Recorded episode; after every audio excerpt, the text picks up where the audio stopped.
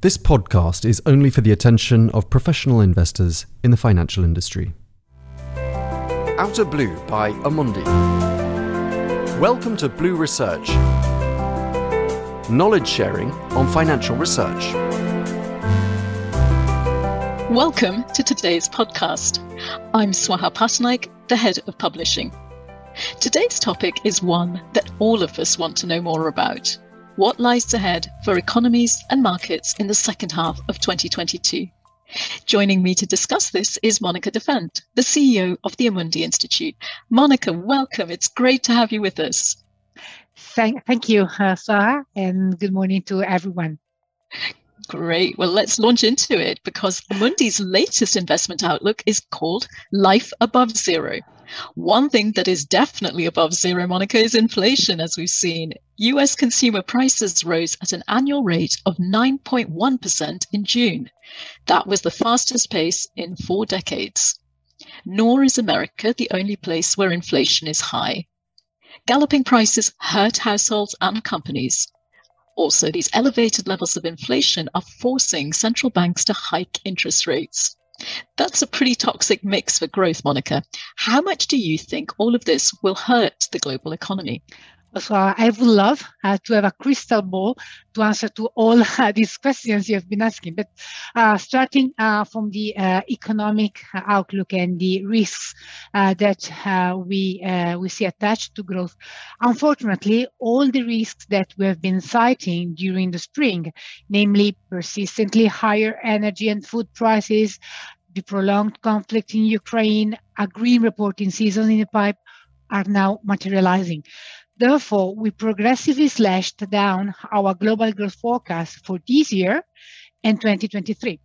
For the second half of this year, we see a deterioration to uh, three percent, um, faster than was uh, what we were expecting before, with some idiosyncratic stories worth mentioning. But we project a broad deterioration looming only in twenty twenty-three. So uh, no recession for uh, twenty twenty-two. Uh, with reference to the U S, uh, still we are attached to this idea uh, of a soft landing.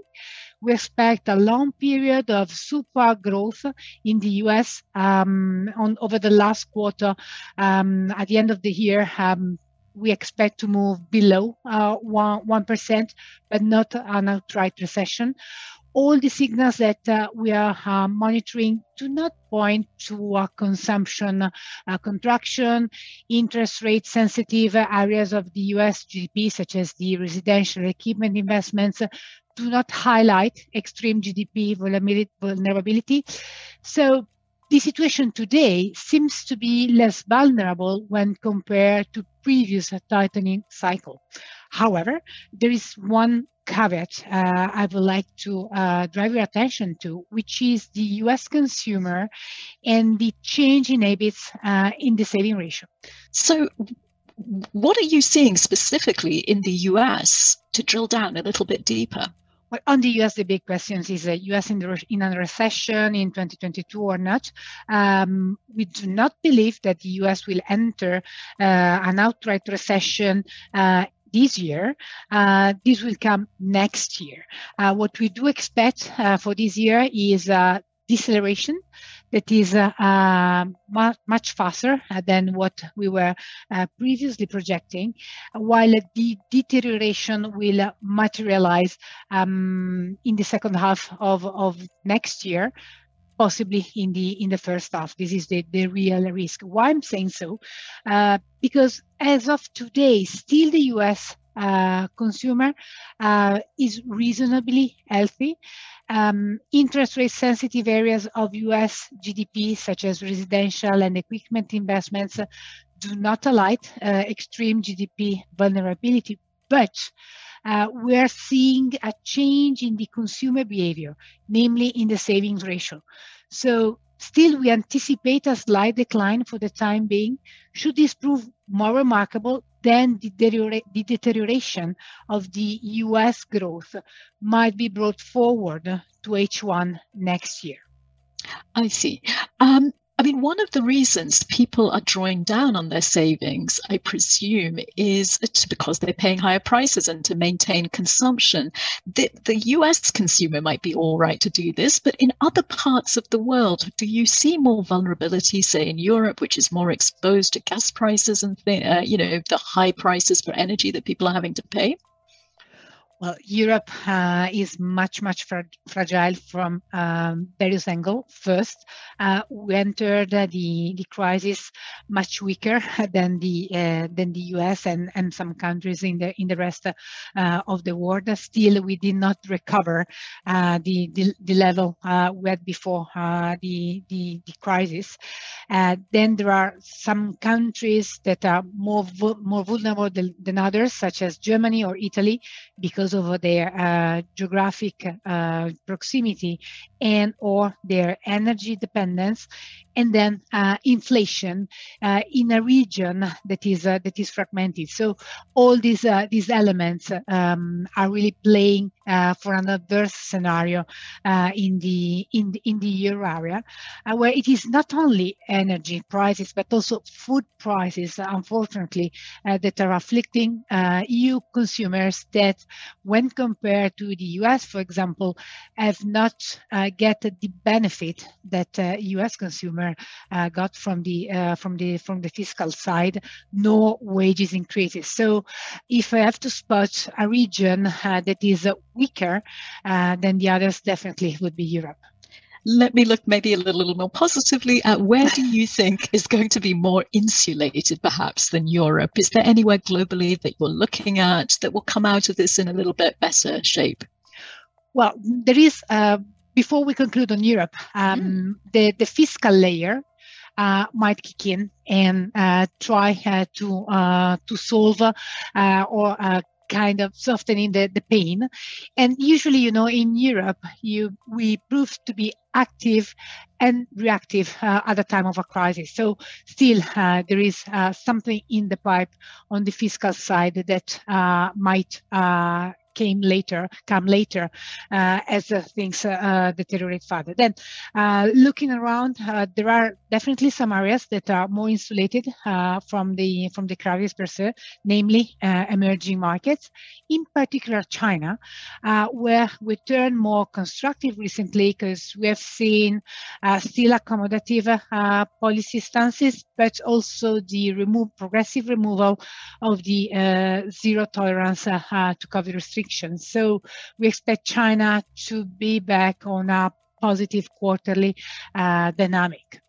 Absolutely. You were talking about the fiscal space in Europe.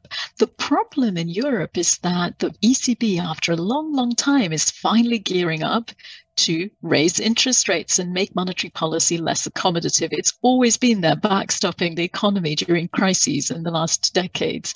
So do you think that the E C B and other central banks that are talking tough on inflation will just ignore what's going on on the growth front, leave governments to it, and do whatever it takes to get inflation back under control?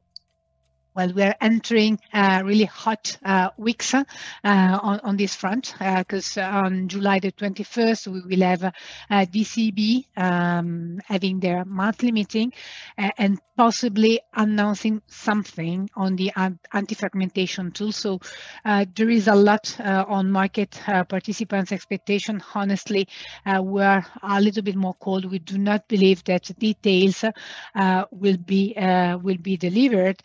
Um, we think that uh, obviously uh, inflation, as it is for uh, the United States, is the key target uh, for the uh, E C B. But as it has been the case in the past, it is probable uh, for the E C B uh, to play um, a, a second uh, a, a second role uh, in the in the game, having uh, the fiscal delivering before uh, they, um, they they can do uh, they they can act more boldly on the market. Obviously, this will depend uh, on the level of the spread. So, in case uh, uh, the B T P bond spread raises three hundred, maybe uh, the E C B uh, will will run a bit faster. But uh, uh, as long as the spreads will remain decently uh, under control. Uh, they will continue to try uh, to buy time and, um, and and fight inflation, having in mind uh, that while we do expect uh, the U S inflation to peak uh, between June and July, um, this will the peak in the euro area will possibly materialize in Q three. Obviously, uh, the um, the dynamics of, of energy prices and the evolution of the uh, energy crisis might push forward uh, the peak. But this is what we, are, we do have uh, on our radar so far. Perfect. I mean, there's a huge amount of challenges to, to face for investors. Are there any sort of pointers that you'd give in investors about what they should be thinking about as they sort of look into the second half of the year, areas and the asset classes, or in regions that you pick out, or perhaps bits of the stock market that you're looking at that might be a little more sheltered from all the storms you've passed through? Yeah, so first of all, uh, as investors, uh, there are some sentinels we are mon- monitoring on the geopolitical, on inflation, on the monetary policy, and on the earnings seasons. All all these uh, uh, all these elements have both uh, uh, short and medium uh, to uh, to long-term consequences. If we look at risk sentiment, it's still off despite some marginal uh, improvement. Uh, there has been no capitulation so far on the on the equity side. So financial conditions are stressed, but they have not been passing through uh, fundamentals so far. And moreover, there are some tentative signals of trend and market condition restoring uh, in, in place. So current levels on the equity front do not uh, discount fully uh, a profit recession, although uh, they've been adjusting, while they fully discount uh, the central bank's uh, hawkishness. So it is too late uh, to sell, but too early uh, to buy indiscriminately. So uh, what we would suggest uh, on the equity side, as economy is slowing and E P S downgrades have not really started yet, uh, we basically have a preference for defensive over cyclicals. Indeed, earnings downgrades will primarily impact cyclicals, uh, where the, for example, the seventeen cyclical sectors in Europe, fourteen have margins at their nineteenth percentile of historical range highly agreed. So uh, many defensive have already outperformed strongly by anticipation, and and then we need to look at defensive uh, opportunities uh, in a less traditional way, if you want, uh, more looking for persistent profitability and margin sectors with pricing power, where cost increases have been less severe and less exposed to the pressure on consumer uh, expenditure. Then search for quality. Uh, what does it mean? Low leverage, robust margins, visible growth, which is a, a, a clear and through conviction at this stage, and it can be found uh, with more granularity on stock on stock picking. So quality can be found potentially in all sectors. Uh, rates, uh, neutral duration, positive break-even, cautious on uh, peripheral. Commodity uh, might be considered uh, as, uh, as a diversifier. Uh, as you know, we have this uh, long-term uh, trend call on commodities, and uh, watch out gold. Uh, might be good uh, to have some gold, at least uh, as a hedging, uh, for hedging purposes. Um, so uh, maybe- I was going to say, yeah. something yeah, for one, everybody there.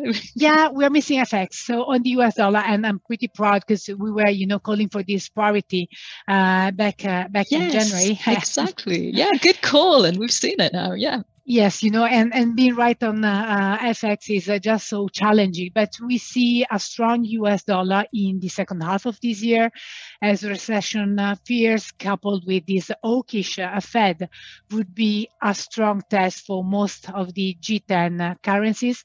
So clearly, the recession is a strong support for the U S dollar, and we expect that to work as long as the Fed stays uh, uh, hawkish.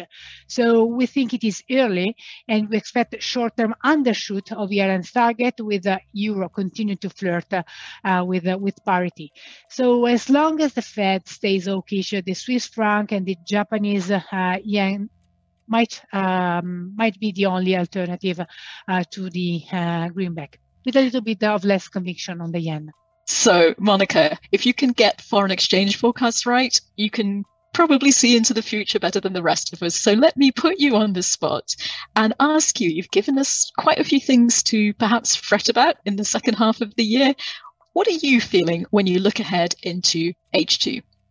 Well, um, I'm an optimist uh, by by nature, but I'm seasoned enough uh, to understand uh, how um, how big are the risks and mm, constraints that uh, that we have before. So um, it's uh, really a lot. It's on the ends of the uh, of the geopolitics, the geopolitic, the political environment, uh, and the and the policy authorities. Uh, to turn all this mess around uh, and allow us to to move back, uh, flirting with potential growth at least and lower level of inflation. Great. Thank you very much, Monica. Lovely to have an optimistic note to end on, at least. Thanks to all of you for tuning in, and we really hope you'll join us again next time.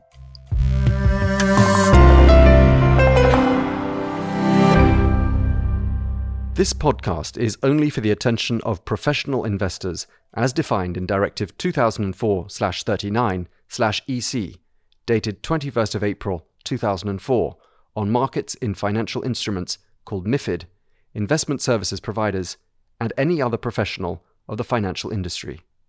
Views are subject to change and should not be relied upon as investment advice on behalf of Amundi.